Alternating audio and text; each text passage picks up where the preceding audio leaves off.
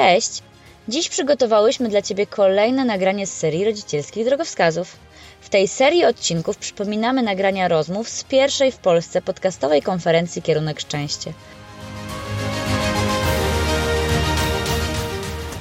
Ta rozmowa będzie dotyczyła marzeń. Na początek kilka słów wstępu. Drogowskaz szósty. Marzenia. Wywiadach dotyczących wcześniejszych drogowskazów rozmawiałyśmy o tym, dlaczego uważność i wdzięczność są ważne w naszym życiu i jak je praktykować. Zachęcałyśmy Cię do tego, żebyś się zatrzymała na chwilę i zwracała uwagę na to, co posiadasz i co się z Tobą dzieje. Była świadoma. A dzisiaj chcemy, żebyś marzyła. Na pierwszy rzut oka może Ci się to wydać sprzeczne. Nie chodzi nam jednak o to, żebyś bujała w obłokach. Marzenia to niekoniecznie myślenie o niebieskich migdałach. Powinien to być cel, do którego dążysz. Marzenia są częścią naszego życia. Każda z nas o czymś marzy. Mogą to być wielkie marzenia, na przykład o pięknym domu z ogrodem, a może to być coś bardzo przyziemnego, jak choćby chwila spokoju. Marzenia to też oczywiście bujanie w obłokach i fantazjowanie na różne tematy, ale także przerabianie w myślach różnych wariantów sytuacji, które mogą nas spotkać. Co ciekawe, w dzisiejszym świecie z jednej strony podziwia się osoby, które mają marzenia i dążą do ich realizacji, z drugiej zaś jesteśmy uczeni realizmu i praktyczności. Ile razy słyszałaś w dzieciństwie, że masz się skupić na zadaniu, a nie myśleć o niebieskich migdałach? Czy nie mówisz tak też do swoich dzieci? Wyczytałyśmy gdzieś, że nasz umysł najczęściej odpływa w fantazję przy wykonywaniu mało wymagających czynności, więc może po prostu twoje dziecko nie skupiając się na zadaniu zwyczajnie się przy nim nudzi i wcale nie robi ci na złość? Czy tobie ani razu nie zdarzyło się odpłynąć na nudnym spotkaniu w pracy? Wracając jednak do samych marzeń, naukowcy twierdzą, że nasz mózg nie radzi sobie z odróżnieniem fikcji od rzeczywistości. Dzięki temu, wyobrażając sobie siebie na pięknej plaży z drinkiem w ręku, jesteśmy w stanie sprawić, że nasze ciało zareaguje tak, jakby rzeczywiście się relaksowało. Wykorzystuje się to w technikach relaksacyjnych. Ponadto, wyobrażając sobie różne sytuacje, jesteśmy w stanie w jakiś sposób się do nich przygotować. Marzenia wzmacniają kreatywność, szczególnie u dzieci. W końcu w świecie wyobraźni mamy nieograniczone możliwości i możemy stworzyć wszystko, co tylko przyjdzie nam do głowy. Pewnie słyszałaś też o różnych technikach wizualizacji celów, które mają pomóc w ich realizacji. Do tego też wykorzystywana jest wyobraźnia, a co za tym idzie marzenia. Niestety, marząc, możemy wpaść w pewną pułapkę, którą zafunduje nam nasz umysł. Jeśli będziesz fantazjować na temat tego, co chcesz osiągnąć i jak się wtedy będziesz czuła, twój mózg może uznać, że już to osiągnęłaś. W ten sposób nie będziesz miała motywacji do działania. Nadmierne fantazjowanie może doprowadzić do uzależnienia i pokusy przebywania częściej w świecie wyobraźni niż tym realnym. Możesz pomyśleć, że jest to już skrajność, ale jeśli popatrzymy na otaczającą nas rzeczywistość, to czy nie okaże się, że jest to zjawisko stosunkowo powszechne? Na drugim biegunie są zagorzali realiści. Ci, którzy uważają, że nie mają marzeń i twardo stąpają po ziemi. Jednak całkiem możliwe, że to są marzyciele, którzy po prostu w swojej wyobraźni wizualizują same przeciwności i porażki. W ten sposób pogarszają swoje samopoczucie i sami sprawiają, że nie mają ochoty marzyć. W takim razie, marzyć czy nie? Jak marzyć z głową? Odpowiedź na te pytania znajdziesz w dzisiejszej rozmowie z Elą Krokosz. Dzisiaj z Elą Krokosz będziemy marzyć, bo tematem naszej rozmowy będą marzenia. Ela pomaga kobietom w samorozwoju oraz zarządzaniu własnymi talentami. Więcej o tym, co się kryje pod tymi pojęciami, opowie nam za chwilę sama Ela. Zanim jednak przejdziemy do naszej rozmowy, to chciałam Cię, Elu, serdecznie przywitać i podziękować Ci, że jesteś częścią naszej konferencji. Bardzo się cieszę, że znalazłeś dla nas czas i że podzielisz się swoją wiedzą i swoimi doświadczeniami. Ja też bardzo dziękuję za zaproszenie. To dla mnie wielka przyjemność e, móc wystąpić w Waszej konferencji i podzielić się tym, żeby właśnie być może jeszcze więcej osób zainspirować akurat do tematu, który będziemy omawiać, czyli do marzeń. Także Wam gratuluję pomysłu na konferencję. Także cieszę się ogromnie, że takie inicjatywy robicie. Dziękuję. Zanim przejdziemy do marzeń, to powiedz Elu, kim jesteś, czym się zajmujesz na co dzień? E, jak powiedziałaś, e, jestem, jakby wspieram kobiety, ale tak naprawdę nawet nie tylko kobiety. Ja jestem master coachem, czyli od ponad 20 lat tak naprawdę zajmuję się rozwojem ludzi. I na dzień dzisiejszy w ogromnej mierze to jest coaching biznesowy, czyli jakby ja wspieram osoby w, w ich biznesach, w prowadzeniu biznesów, w, ale właśnie w kontekście walki o swoje marzenia rozumiane jako właśnie praca z pasją, tak? Czyli jakby traktowanie siebie jako talenty i czy zakładamy do tego swój biznes, czy pracujemy u kogokolwiek na etacie, ale w każdym razie w całym tym założeniu wspieram, żeby ludzie żyli z pasją i jakby pracowali e, z pasją. Od ponad 20 lat e, zajmuję się właśnie tym i mam wielkie szczęście właśnie, że to też jest moja pasja. Ja na dzień dzisiejszy mieszkam już w Polsce, ale pracowałam i współpracowałam jakby w wielu, wielu różnych krajach przez kilka lat jako też menadżer do spraw rozwoju ludzi w AIB, to było w Irlandii, przez kilka lat jako taki talent konsultant y, pracujący w Austrii. Także to moje doświadczenie związane właśnie z, z coachingiem, z rozwojem ludzi jest bardzo mocno ugruntowane i takie jakby stojące na takich mocnych filarach, na takim mocnym doświadczeniu też y, biznesowym.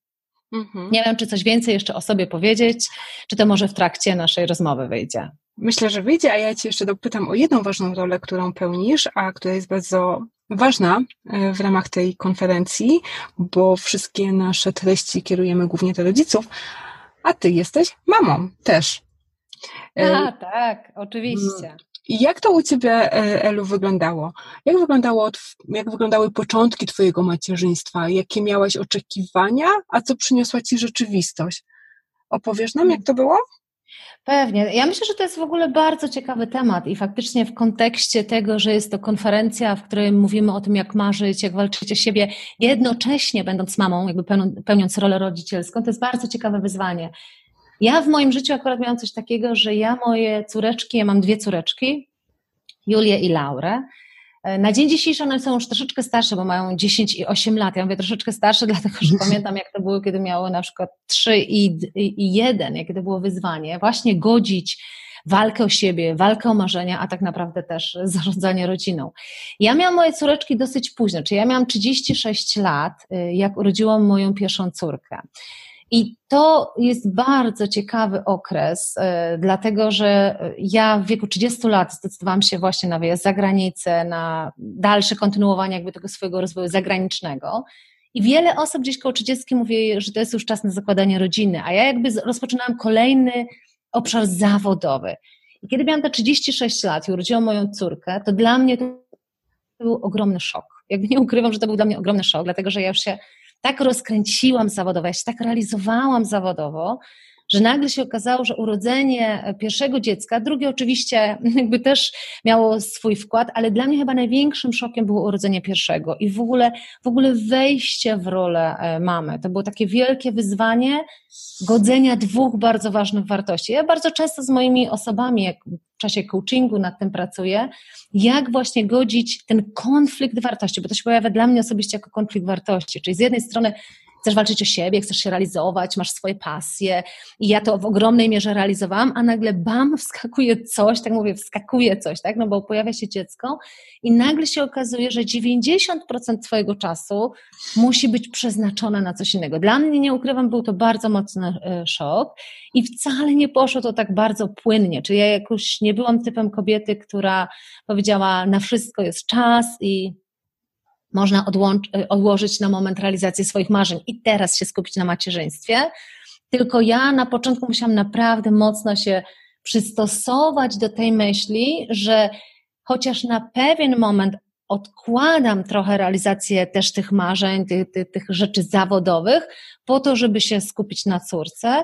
I powiem, że to był taki moment dużego, dużego wyzwania, jakby z, z tej perspektywy. Dlatego Dlatego mówię bardzo często, że jest coś takiego jak konflikt wartości, właśnie pomiędzy tym, co chcemy, a tak naprawdę z czym się e, spotykamy. Na dzień dzisiejszy ja uważam, że e, oprócz tego, że kocham życie moje, moje dziewczynki, to jak kiedyś moja przyjaciółka powiedziała mi, Ela, w momencie jak rodzisz dzieci, to już do końca życia masz wyrzuty sumienia, to ja tak nie do końca rozumiałam, o czym ona mówi, ale jak urodziłam moje córeczki, to już to zrozumiałam, że ja za każdym razem, jak muszę wyjechać gdzieś zawodowo, w ogóle jakby oderwać się od tych dzieci, ja czuję wyrzuty e, sumienia, tak? Co innego być w domu, co innego pójść do pracy i wrócić o 16, być z tymi dziećmi, ale ja w mojej pracy często wyjeżdżam też i przez długi czas walczyłam z takimi wyrzutami sumienia, że jak to, jak to jako mama chcesz też się realizować i dużo nad tym pracowałam i dalej pracuję, czy u siebie, czy u też osób, z którymi pracuję, że to jest absolutnie okej okay, dzielić ten czas na te oba obszary i to jest absolutnie normalne, że czasami masz z tym e, związane wyrzuty sumienia. Także u mnie to był taki dosyć duży szok. To nie było coś takiego, gdzie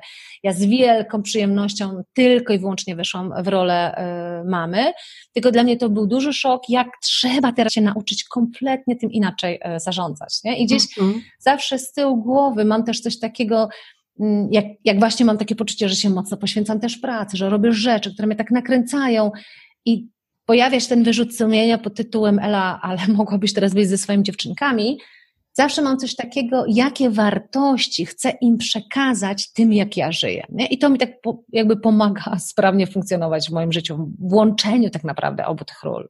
Mhm, w tej chwili pomagają Ci wartości, a co pomogło Ci na początku? Mm, wspominałaś, że był to taki szok. Co wtedy było tym pierwszym krokiem, który pomógł Ci sobie to wszystko poukładać? Hmm, bardzo ciekawe pytanie, właśnie, bo tak jak próbujesz sobie e, cofnąć się, co ci pomogło, mhm. nie? To ja jakby pamiętam ten pierwszy etap, kiedy, no kiedy faktycznie, tak jak mówię, nawet nie 90%, 100% czasu, że tak powiem, musisz poświęcić e, dziecku i czujesz ten konflikt, czujesz tą jakby, mm, bo przecież powiedzmy sobie szczerze, pierwsze miesiące z dzieckiem to nie jest, to nie jest tylko przyjemnościowy czas, to jest jak naprawdę bardzo dużo obowiązków. I mi się wydaje, że to, co mi chyba bardzo pomagało, to to, że każdy czas, który jakby miałam z dzieckiem, na przykład spacery, tak, kiedy mała spała, to ja wtedy wykradałam ten czas właśnie na to, żeby ładować się e, motywacyjnie, jakby czy energetycznie, słuchając właśnie o rzeczach dla mnie zawodowych, tak. Wtedy nie było podcastów jako takich, e, bo to był, no mówię, 10 lat temu. Także ten rynek podcastowy jeszcze nie był tak mocno rozwinięty, ale zawsze były jakieś audiobooki albo na YouTubie jakieś, jakieś rzeczy, które można było posłuchać. I to mi dawało taką jakby energię, energię i siłę do tego, żeby, żeby jakby nie odpuszczać tylko i wyłącznie tego okresu zawodowego.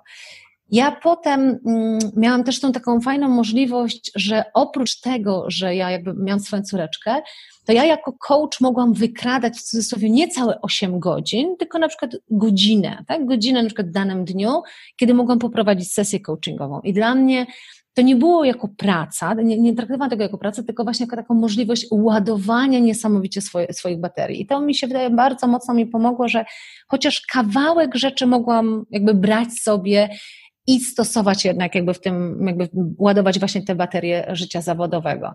Wiem, że jest wiele takich kobiet i to mi się wydaje, to nikt z nas nie ma prawa oceniać, jakby każdy z nas ma prawo podchodzić do tego jako do swojego własnego życia, że na przykład jest wiele kobiet, miałam taką przecudowną przyjaciółkę, która miała takie podejście, że na wszystko właśnie jest etap w życiu. I ona na przykład potrafiła całkowicie odciąć sobie życie zawodowe i na kolejne dwa lata tylko i wyłącznie zająć się dziećmi. I jakby i dla niej to było niesamowicie pomocne, że ona odcinała jeden etap i zajmowała się drugim etapem.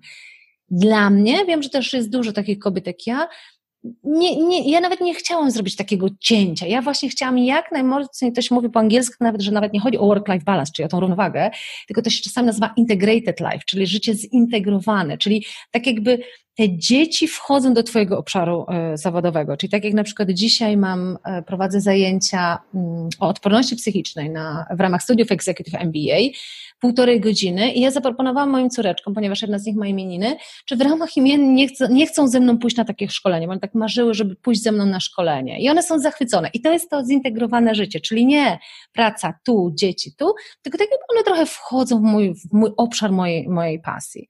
Natomiast wracając do tego, co mi pomagało na początku, to właśnie to, że się nie odcinałam całkowicie i tylko i wyłącznie żyłam dziećmi, tylko starałam się chociaż z godzinę, potem jakby to troszeczkę rosło, odzyskiwać ten czas też na robienie rzeczy, które, które mnie napędzały osobiście. I dla, dla mnie życie zawodowe jest dla mnie ogromnym napędem życiowym. Jak, ja się niesamowicie realizuję. W związku z tym to mi dawało energię z tej, z tej perspektywy. Czyli ta umiejętność świadomego wyrywania w cudzysłowie chociaż godzinki e, dla siebie właśnie na robienie tych rzeczy zawodowych. Znam kogoś, kto na pewno bardzo dużo weźmie e, z tej Twojej wypowiedzi dla siebie.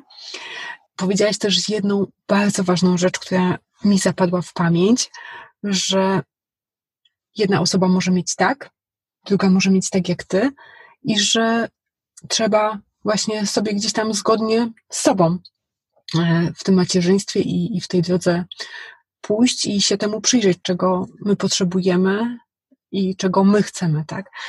Że każdy musi znaleźć tą, tą swoją drogę, która będzie dla niego odpowiednia.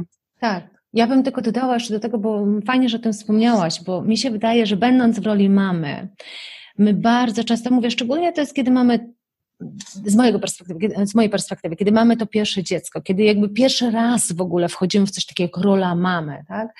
My żyjemy według jednak pewnych stereotypów, pew, według mhm. pewnych oczekiwań środowiska. I to nawet nie środowiska, które nam jakoś źle życzy, nawet w otoczeniu naszego męża, tak? który też ma pewne oczekiwania, jak powinna ta mama wyglądać, w tym sensie jakby ile czasu powinna temu dziecku poświęcać. I non-stop jakby z mojej perspektywy, ja na to patrzę, jesteśmy otoczeni wymaganiami. I sami zaczynamy się zastanawiać, jeżeli na przykład czujemy nagle taki zryw egoistyczny w cudzysłowie, że chcesz też popracować sobie na czymś. Nie chcesz być 90% czy 100% ze swoim dzieckiem i automatycznie odzywają się głosy z zewnątrz, które mówią, ej, no coś ciebie za mama, to jest taki etap, kiedy masz być tylko i wyłącznie z dzieckiem. Bardzo łatwo się zagubić dla samego siebie. I ja absolutnie tego doświadczyłam, jakby też pod presją y, czy oczekiwań męża, czy jakby patrzenia ze strony rodziców, co mama powinna, ile czasu powinna mieć z dzieckiem, to ja też się w pewnym momencie zagubiłam i naprawdę miałam taki cięższy okres, dopóty nie zrozumiałam, że to tylko i wyłącznie ja decyduję o tym, jak wygląda rola mamy, nikt inny. Jakby inni mają prawo mieć oczekiwania, mają prawo, że tak powiem, może życzyć sobie, żeby mama tego dziecka funkcjonowała w ten sposób, ale to ja pełnię tą rolę, nikt inny. W związku z tym to ja definiuję, jaką chcę mieć relację z moim dzieckiem. I ja dokładnie pamiętam ten etap, kiedy niby próbuję wejść w te oczekiwania wszystkich i chodzić od ucha do ucha uśmiechnięta przez cały czas, bo po prostu właśnie jestem mamą i mogę mieć czas ze swoim dzieckiem, a w sercu czuję frustrację. I dopiero jak udało mi się o to zawalczyć, jakby zrozumieć, ja tak naprawdę o tym wszystkim decyduję, biorąc na od razu konsekwencje, że niektórzy mogą być z tego niezadowoleni, ale to jest dla mnie ważniejsze niż zadowolenie innych, bo jeżeli zadowolę siebie, to wtedy jestem dużo lepszą mamą. Ale to jest proces, to jest naprawdę proces mm. takiej walki trochę o, o, o samą siebie. No bardzo Ci dziękuję, że to tak ładnie opisałaś i to ujęłaś, to jestem Ci wdzięczna za właśnie to podsumowanie tego, tego pytania o macierzyństwie. Elu, nasza konferencja nosi tytuł Kierunek szczęścia, bo uważamy, że mm, budowanie małych nawyków, małe kroki zbliżają nas do tego szczęścia. Jaka jest Twoja definicja szczęścia? Dla mnie szczęście to jest, e, mogłabym powiedzieć o dwóch rzeczach, a, znaczy może o jednej. Dla, dla mnie szczęście to jest możliwość życia w zgodzie z tym, co jest dla Ciebie ważne. Dla mnie to jest szczęście. I wtedy to, co ja definiuję jako rzeczy ważne, to, to są właśnie te moje wartości. I teraz, jeżeli udaje mi się nie tylko rozumieć, czym są moje wartości, czyli realizacja jakich wartości da mi poczucie szczęścia, ale jeszcze udaje mi się żyć według tych wartości. Czyli tak jakby my to często mówimy w coachingu, honorować swoje wartości, swoje potrzeby, to to jest dla mnie poczucie szczęścia. To jest dla mnie taka chyba najbardziej fundamentalna e, definicja szczęścia żyć w zgodzie z tym, co jest dla mnie ważne. Okej, okay. to szczęście wiemy. A co rozumiesz przez marzenia? Co to są marzenia według Ciebie? A, marzenia. Marzenia to są takie rzeczy, o których sobie myślisz yy, i, i zanim one się staną celem, to to są takie rzeczy, które myślisz, ale fajnie by było tak? Ale w ogóle w nie jeszcze nie wierzysz. Dla mnie to jest jakby taka definicja, czyli tak patrzysz sobie, mówisz, Boże, ale fajnie by było, gdyby I wierzę, że w tym zdaniu fajnie byłoby, gdyby jest z jednej strony taka energia, dobra radość, jakby wiesz, że gdyby się to wydarzyło, to by ci dało tyle radości, ale z drugiej strony masz ten um, pierwiastek braku wiary w to, że to się może zrealizować, nie? Bo jeżeli ty już sobie mówisz, żeby e, wiem, zrobić podróż dookoła świata i, nie mu, i, jakby, I mówisz to z taką pełną determinacją, która mówi nie, że fajnie by było pojechać dookoła świata, tylko już mówisz, ja tak naprawdę planuję podróż dookoła świata. To już nie jest marzenie, to już jest jakby etap realizacji, tak? To już jest cel. Natomiast marzenie dla mnie ma w sobie tą taką domieszkę braku wiary. I dlaczego ja o tym mówię? Dlatego, że mm, kiedy ja coachingowo pracuję z ludźmi, to ja właśnie staram się im pomóc zrobić to przełożenie z tego braku wiary, z tej domieszki braku wiary na konkretny cel, który będą mogli już sobie e, postawić. Ale marzenie ma w sobie dla mnie domieszkę, fajnie by było gdyby i buduje taką dobrą energię, ale z drugiej strony ma tą domieszkę, czy mi się to na pewno uda, czyli ma tego troszeczkę domieszkę e, braku wiary. Mhm. Warto marzyć? Czy warto marzyć? Myślę, że absolutnie nie, bo dużo lepiej jest tak naprawdę żyć przyziemnie. Jak to wszyscy mówią, że wiele osób e, dożywa do roku, do 25 lat, a potem tylko z pochówkiem czeka do 80 i wiele osób bardzo komfortowo się czuje w tej sytuacji. I oczywiście tu przewrotnie mówię, nie? że nie warto marzyć, bo ja powiem przewrotnie, że marzenie to jest coś przepięknego, ale coś bardzo niebezpiecznego. I dla wielu osób jest bardzo komfortowo nie marzyć, tak?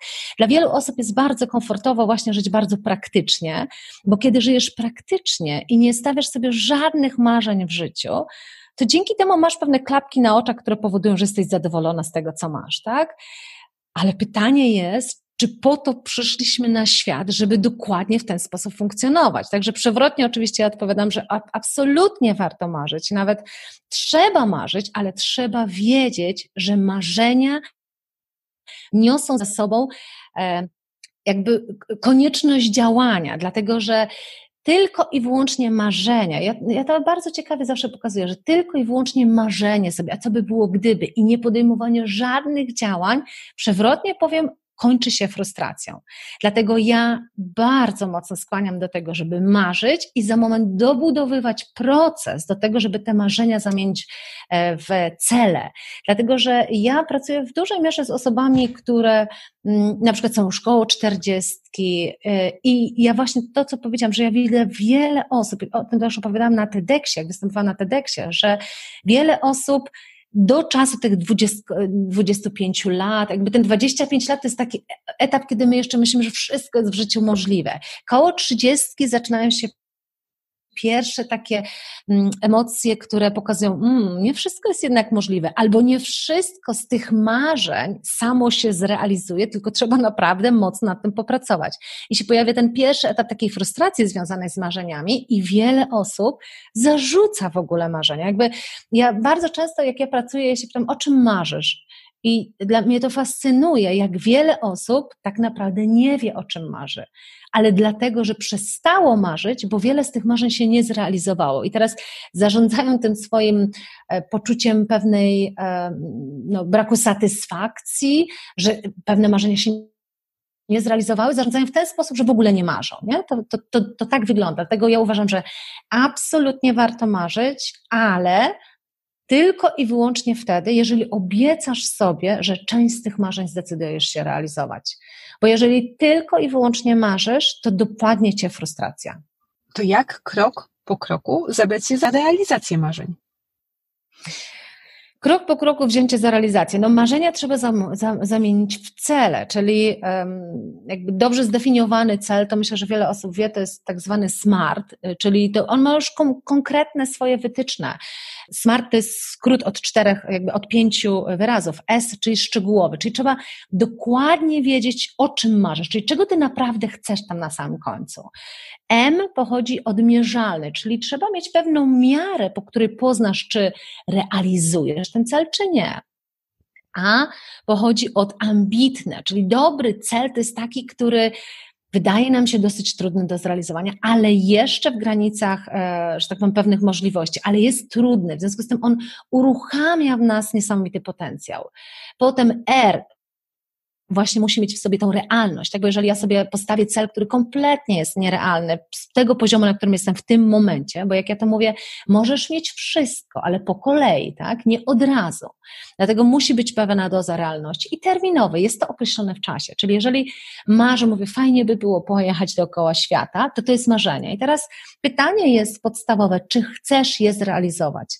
Bo co się często okazuje, że wiele marzeń, które mamy, my nawet nie chcemy tak naprawdę zamienić na cele. To w karierze bardzo często się pracuje nad tym, że mówi się o takim dream job, czyli takiej pracy marzeń, która zawsze pozostanie tylko w fazie marzeń, że tak naprawdę to nie chciałbyś jej realizować. Jak to mój kolega mówił, zawsze marzył o takiej e, pracy w basenie na Karaibach, e, jest taki bar pośrodku tego basenu i on serwuje drinki tak?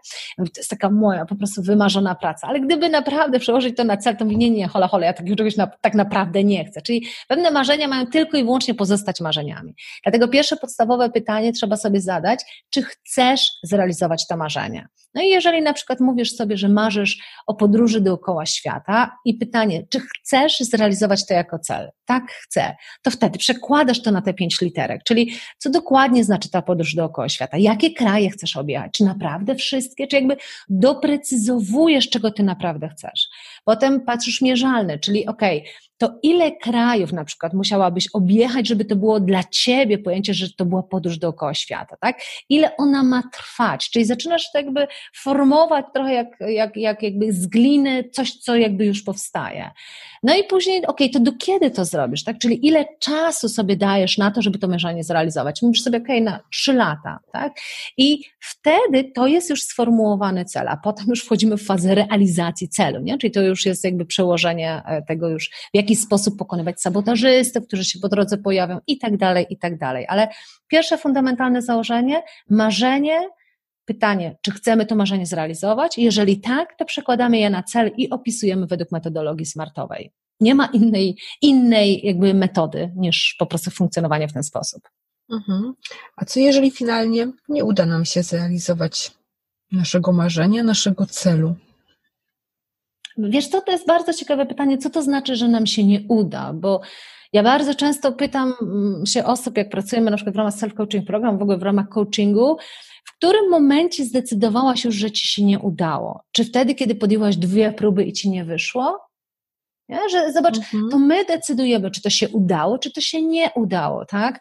Czyli jeżeli czegoś nie zrealizowaliśmy, to być może jest to tylko i wyłącznie sygnał do tego, że trzeba się mocniej wysilić, jeszcze pomyśleć o jakichś działaniach i tak dalej, i tak dalej, ale to my ostatecznie decydujemy, czy coś się udało, czy nie udało. Może trzeba sobie dać trochę więcej czasu, żeby to się wydarzyło, tak? Ale to wcale nie oznacza, że nam się nie udało, nie? że nam się nie udało zrealizować tego, e, tego marzenia. Nie?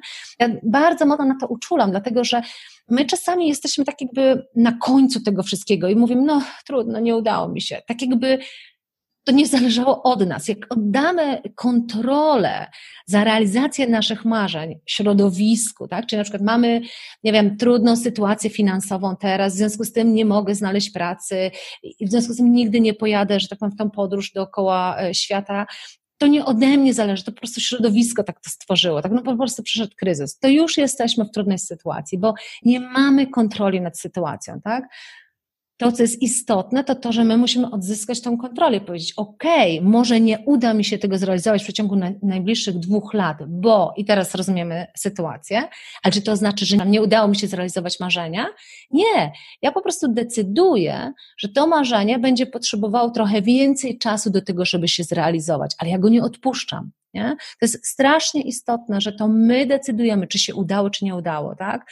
Czyli my nie mówimy, że się nie udało, tylko mówimy, co jeszcze muszę zrobić, tak? Być może realizacja tego marzenia będzie trudna niż się spodziewałaś, ale to ty decydujesz, czy to już jest, że się nie udało, czy to jest tylko i wyłącznie sygnał, że trzeba spróbować czegoś innego, nie?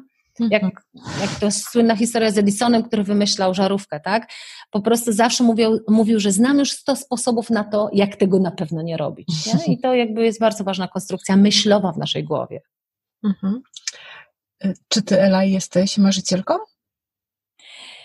Jestem marzycielką, jak najbardziej, e, ale jestem marzycielką, która bardzo szybko właśnie te marzenia przekłada na e, tą realizację, mm, dlatego że, tak jak mówię, ja znam tą świadomość, co czujesz, kiedy jakby pewne marzenia ci się nie realizują i jakby ja mm, galupowo, jakby są talenty galupa, e, które ja też bardzo mocno wykorzystuję w pracy z ludźmi i ja jestem galupowym achieverem, czyli jakby mam to osiąganie jako jeden z najważniejszych moich talentów, czyli dla mnie jest najważniejsze najważniejsze postawić cel i marzenie dla mnie jest takim celem i go zrealizować.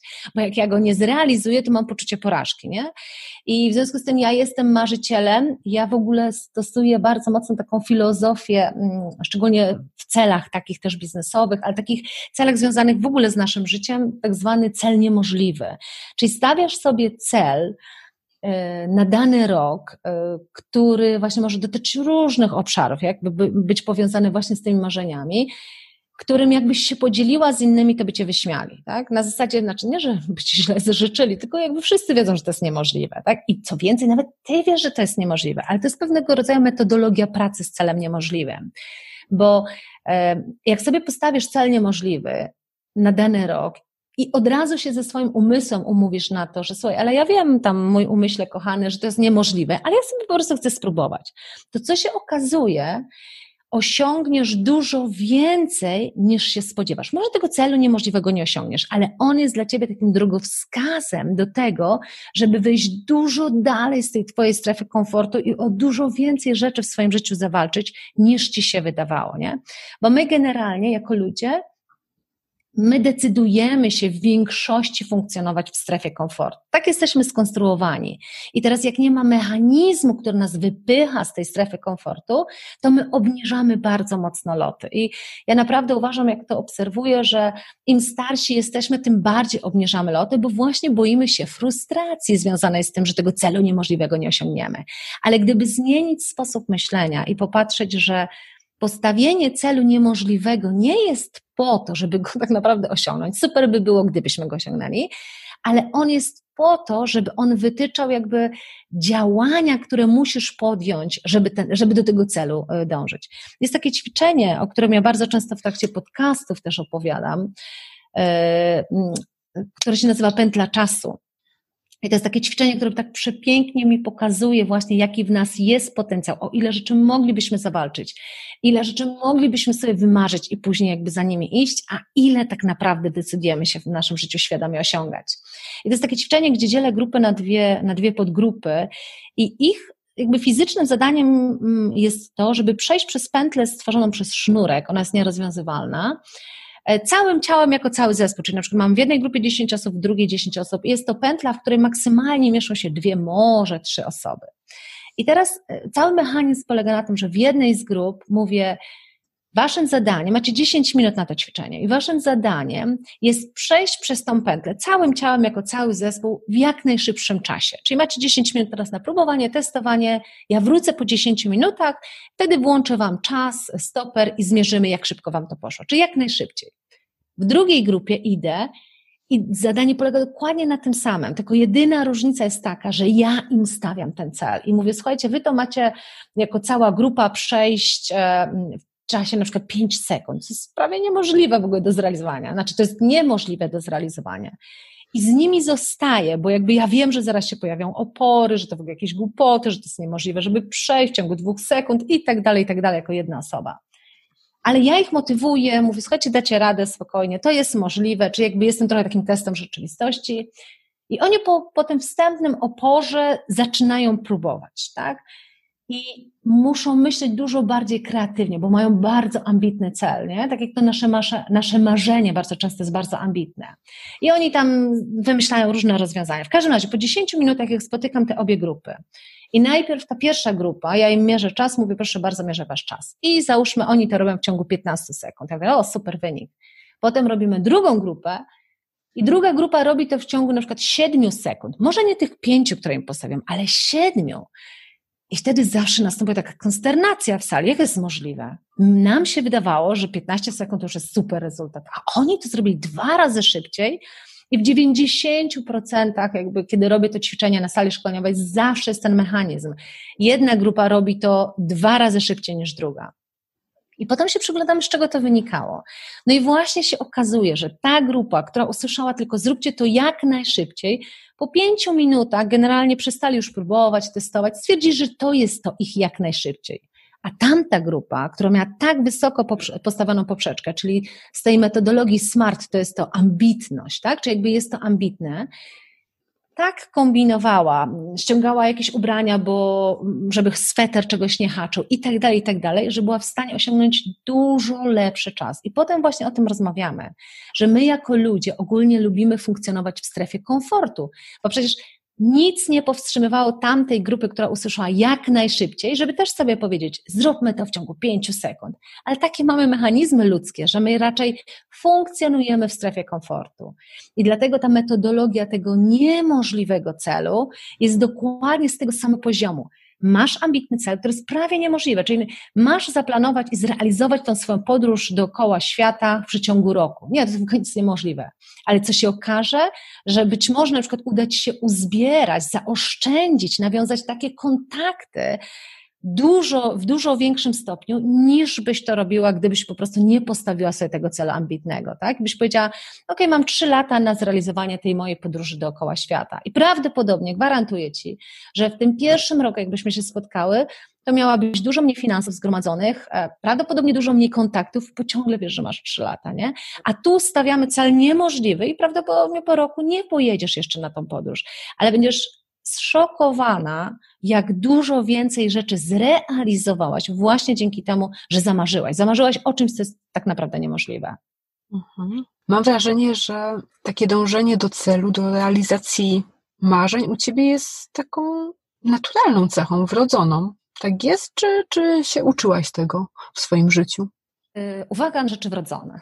A mianowicie, słuchajcie, jak będziemy sobie mówić, że mamy coś wrodzonego, to już mamy pewien, pewną trudność. E, na zasadzie takiej, no bo jeżeli byśmy sobie powiedzieli, że na przykład umiejętność dążenia do osiągania naszych celów to jest coś wrodzonego, to ci wszyscy, którzy nie czują, że mają to wrodzone, w cudzysłowie, to już się czują na pozycji przegranej. To tak jak dzisiaj prowadziłam coaching w ramach takiego programu self-coaching program i jedna z osób e, postawiła sobie taki cel, um, rozmawialiśmy o tym, że chciałaby zacząć mocniej oszczędzać, bo na dzień dzisiejszy to nie, nie buduje takiej, takiego poczucia bezpieczeństwa w swojej rodzinie, swoim dzieciom, bo jak tylko się coś trudnego pojawia w jej życiu, to ona zaczyna tak naprawdę wydawać pieniądze, idzie na zakupy i nie ma oszczędności na takie trudniejsze czasy.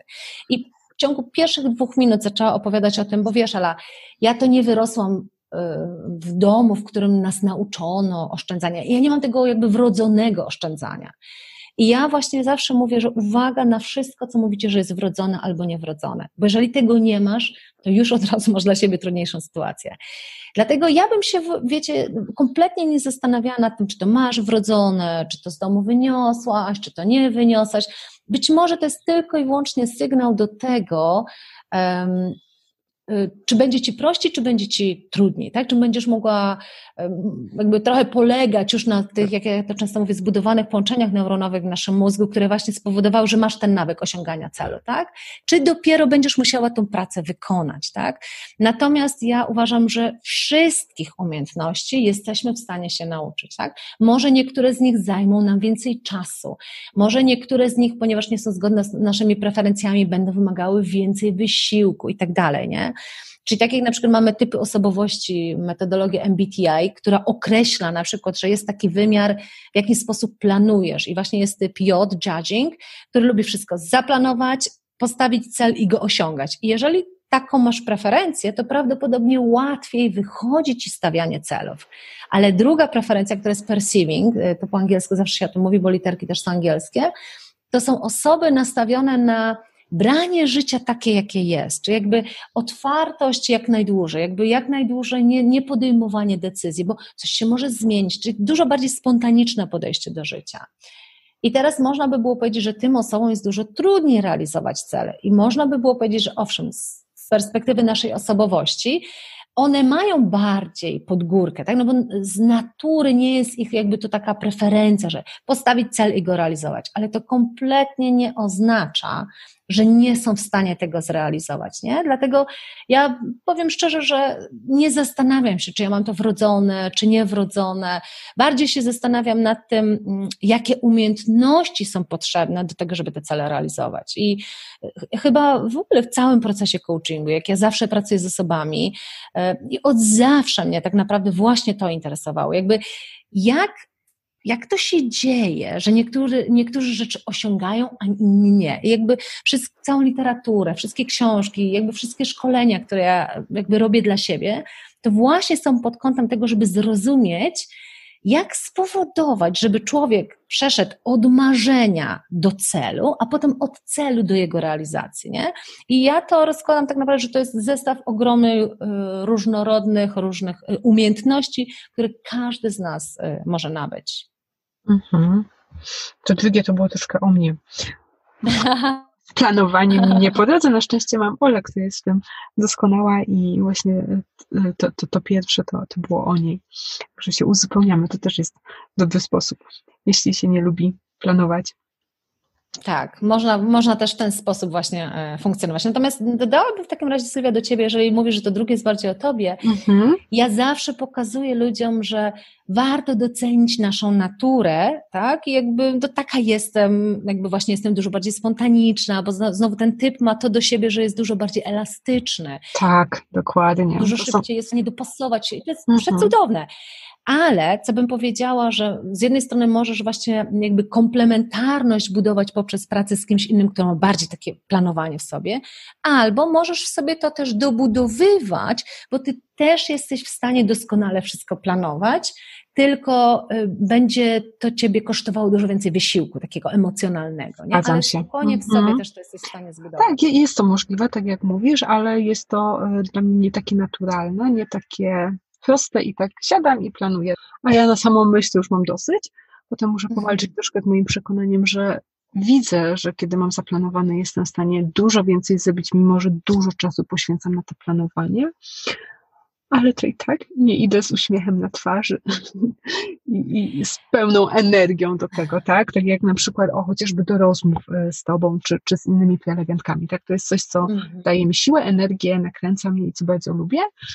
Nie mam tak przy mm, właśnie takich zadaniach związanych typowo ze strategią, planowaniem, organizowaniem. Ale wiesz co, o fajnej rzeczy powiedziałaś Sylwia wydaje mi się, że naprawdę warto o tym wspomnieć, bo tak jak powiedziałaś na przykład, że do tego planowania nie idziesz z uśmiechem na twarzy, to nie, to nie jest ten twój taki ten naturalny dar. I skoro mówimy o realizacji marzeń, to mi się wydaje, że e, bardzo ważne jest to, żeby powiedzieć prawdę, a mianowicie, że realizacja marzeń to jest bardzo często pot i łzy tak? I jak pytałaś się, dlaczego część osób na przykład być może też nie realizuje marzeń, jakby gdybyśmy ten temat też mogły poruszyć, to dlatego właśnie, że wiele z nas nie chce przejść przez fazę potu i łez, a nie ma zrealizowanych marzeń bez tej fazy. Nie? I dlatego tak wiele y, osób woli tylko i wyłącznie te rzeczy, gdzie jest ten uśmiech na twarzy, ale wtedy nie oszukujmy siebie, że wiele naszych marzeń zrealizujemy bo realizacja marzeń to jest pot i łzy. To prawda. Zgadza się. Powiedz mi, skąd czerpać siłę, e, żeby realizować swoje marzenia? Jak ty dbasz o siebie i właśnie skąd u ciebie bierze się energia? Wiesz co, ja myślę, że tutaj jakby dla mnie osobiście, to co dla mnie jest chyba najważniejszym źródłem energii, które mówi mi nie odpuszczaj, nie odpuszczaj, nie odpuszczaj, mimo że coś jest trudnego, e, to jest to, że ja bardzo mocno pracuję nad tym dlaczego, czyli jakby nad tym filozofią związaną, po, po, co ci to tak naprawdę? Jakby, dlaczego ty tak naprawdę tego chcesz? I ja bardzo często powtarzam jak tym, że musisz się coachować tak naprawdę każdego dnia. I ja naprawdę się coachuję prawie każdego dnia. Czyli co to oznacza? Mianowicie, że ja jak czuję spadek energii, spadek motywacji, yy, że mi się już na przykład nie chce, że przestaję wierzyć, że to jest możliwe, to ja wiem, że to jest moment, kiedy się trzeba zatrzymać i zrobić sobie tak zwany self-coaching, tak? czyli taką metodologią, którą my pracujemy. I ja się przyglądam w takim razie, jakie śmieci się w mojej głowie pojawiły, czyli jakie przekonania, jakie myśli się w mojej głowie pojawiły, które właśnie trzymają mnie, wiesz, przy ziemi i nie pozwalają mi dalej ruszyć. I się z nimi rozprawiam, czyli metodologią coachingową, jakby przerabiam je na przekonania, które mają e, mi pomagać. Ale takim najsilniejszym, i wtedy właśnie, kiedy robię ten self-coaching, to zawsze otwieram sobie stronę w moim zeszycie, albo sobie jeszcze raz spisuję, po co ty to robisz. Jakby po co chcesz zrealizować to marzenie. I mi ogromnie pomaga to, że za każdym razem, jak sobie przypomnę wszystkie powody, dlaczego coś robię, to to daje mi siłę, żeby to dalej robić. Nie? Ja to y, obserwuję, jakby otaczając się różnymi ludźmi. Y, nie wszyscy moi znajomi mają jakby też taką taką tendencję do takiej właśnie stawiania sobie poprzeczek, jakby pokonywania tych poprzeczek. Wielu z moich znajomych mam takie uczucie, jakby trochę osiadło na laurach i trochę może tak patrzą na mnie z takim, z takim znakiem zapytania, ale po co ci to wszystko, tak? Ale jak to w relacjach jest tak, że wszyscy, różni ludzie są od różnych rzeczy, tak? Znajomi nie są być może od tego, żeby wypychać mnie ze strefy komfortu, tylko pomóc mi się dobrze bawić też życiem. Ale ja na przykład widzę, że oni tak patrzą, coś, po co ty to robisz? I ja też wtedy na moment się zastanawiam, myślę, Dlaczego ja nie siedzę już tylko i wyłącznie nie odcinam kuponów tak naprawdę w tym wszystkim? I wtedy zawsze mm, otwieram sobie mój dokument, e, który nawet teraz sobie otworzyłam. To jest taka moja strategia 2020, czyli jakby strategia na ten rok. I mam takie przewodnie hasło, które może też za moment Wam przeczytam, które właśnie daje mi tą siłę do realizacji moich marzeń. I ono brzmi tak. Ja to z jakiejś książki spisałam, już nawet nie wiem skąd, ale to jest takie moje hasło przewodnie. Najważniejsze nie są wcale większe pieniądze, uznanie otoczenia, czy jakakolwiek inna gratyfikacja, lecz tak właśnie to, o co tak naprawdę walczysz w życiu, czyli poczucie zadowolenia z samego siebie. A ono przychodzi wtedy, gdy wykonując jakieś zadanie, wiesz, że dajesz z siebie wszystko, na co cię stać. I dla mnie to jest dokładnie to, jak ja sobie na przykład stawiam cel, który mówi, że na przykład w ramach self-coaching program, ten program ma zarabiać e, rocznie milion, e, ma generować przychodu, e, że ja mam do, na przykład docierać z coachingiem nie do 30 osób i z nimi pracować indywidualnie, tylko ma docierać do tysiąca osób, bo tyle osób moim zdaniem potrzebuje, co najmniej tyle coachingu tak naprawdę non-stop. Ja uważam, że każdy z nas, tak jak każdy mistrz sportu ma obok siebie coacha czy kogoś, kto pomaga mu bić rekordy, tak samo każdy człowiek powinien mieć obok siebie coacha, ale jest to bardzo trudne finansowo, bo mm, sesje coachingowe to jest wydatek między 1000 a 2000, oczywiście zależy z kim pracujecie, ale ja wtedy mówię, to jest dla mnie cel kompletnie jakby y, niesamowicie jakby niemożliwy na dzień dzisiejszy. I wtedy mój głos rozsądku myślę, e, ale daj spokój, po co ci to? Weź, idź i po prostu dalej współpracuj jakby tylko i wyłącznie z dużymi organizacjami, bo tam masz wszystko, pieniądze, uznanie, mega markę. Ja się muszę zatrzymać wtedy i właśnie sobie powiedzieć, ale po co ja to robię? I wtedy otwieram tą strategię, czytam to zdanie i sobie właśnie mówię, że u mnie w życiu chodzi o to, żeby każdego dnia stawać się lepszą wersją siebie. Żeby jakby trochę na koniec tego życia udowodnić samemu sobie, dla, dla siebie samej, bo to jest jedna z moich ważniejszych wartości, że cały czas na 100% jakby korzystałam z mojego potencjału. Nie osiadłam na laurach, ale non-stop wypychałam się ze strefy komfortu. I tak jak niektórzy znajomi patrzą, mówią, po co ty w ogóle sobie to robisz? Tu już osiąść na laurach, to ja sobie myślę, po co? Jak ja każdego dnia mogę się stać jeszcze lepszą wersją samej siebie. I to mnie ogromnie napędza, żeby nie schodzić z drogi, jeśli chodzi o realizację moich marzeń. Po co to robisz, nie? I to jest bardzo ważne pytanie, które warto sobie zadawać. Po co to robisz? Ela, czy twoje baterie nigdy się nie wyładowywują? O, wyładowują się, oczywiście, że się wyładowują. Ja w ogóle mówię, że jest taka ta metodologia 50 na 50 w życiu, że są te góry i to jakby im szybciej to zaakceptujemy w życiu, tym w ogóle będziemy mieli łatwiej w życiu. Są góry, gdzie jesteśmy nakręceni, zmotywowani i, i, i, i wtedy czujesz, jakby, że te baterie są bardzo wysoko.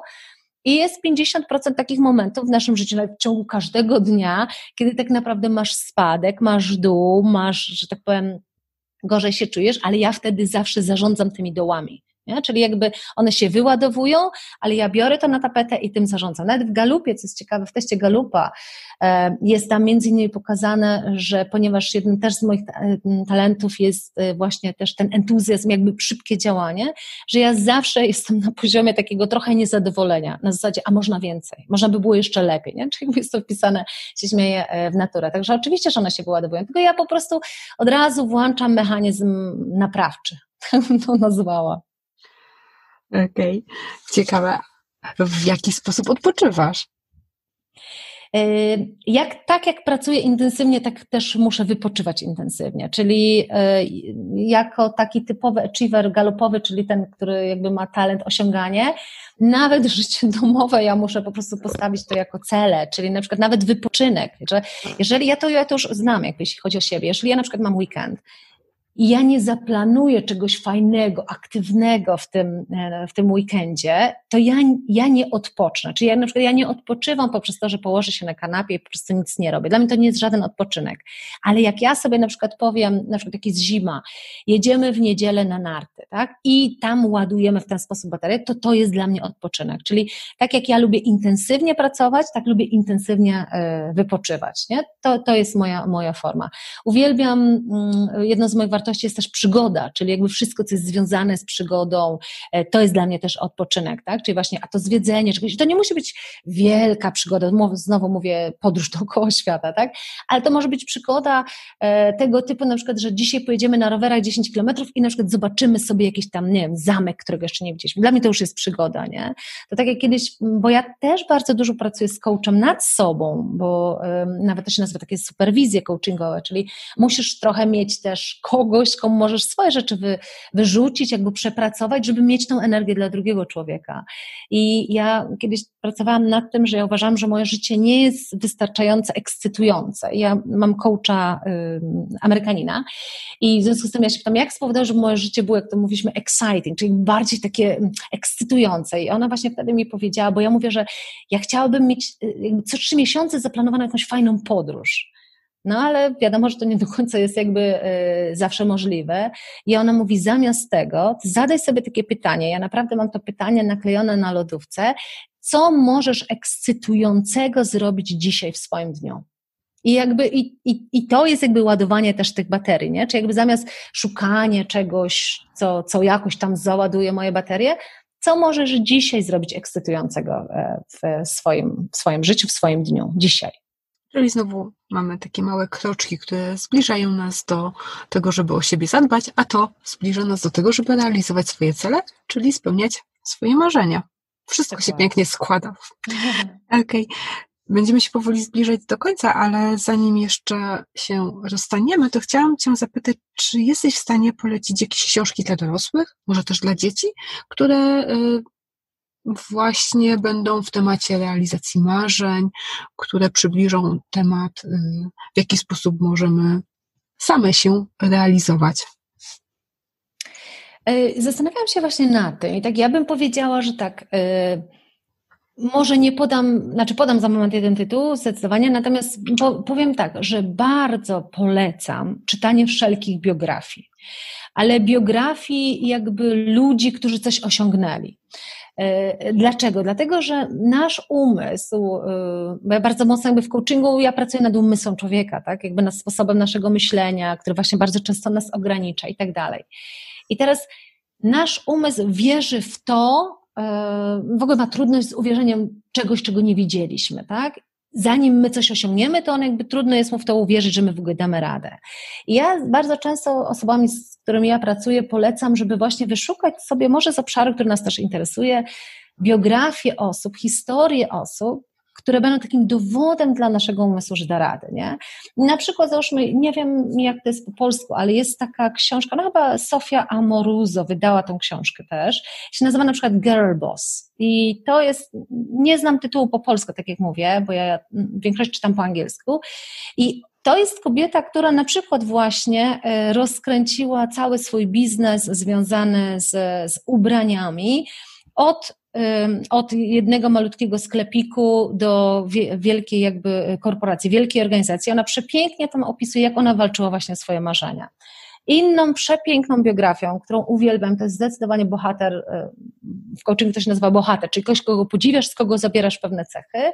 To jest Richard Branson, który zaczynał od małego sklepu sprzedającego e, płyty, tak muzyką się zajmował, a na dzień dzisiejszy ma wielkie imperium, ma firmę wydawniczą, jeśli chodzi o muzykę Virgin i tak dalej, i tak dalej. I wszelkie, polecam bardzo mocno czytanie wszelkich takich biografii, dlatego, że one są w stanie nam udowodnić, ja to bardzo często w coachingu mówię, jeżeli jest w stanie zrobić to człowiek, to ty też jesteś w stanie to zrobić, nie?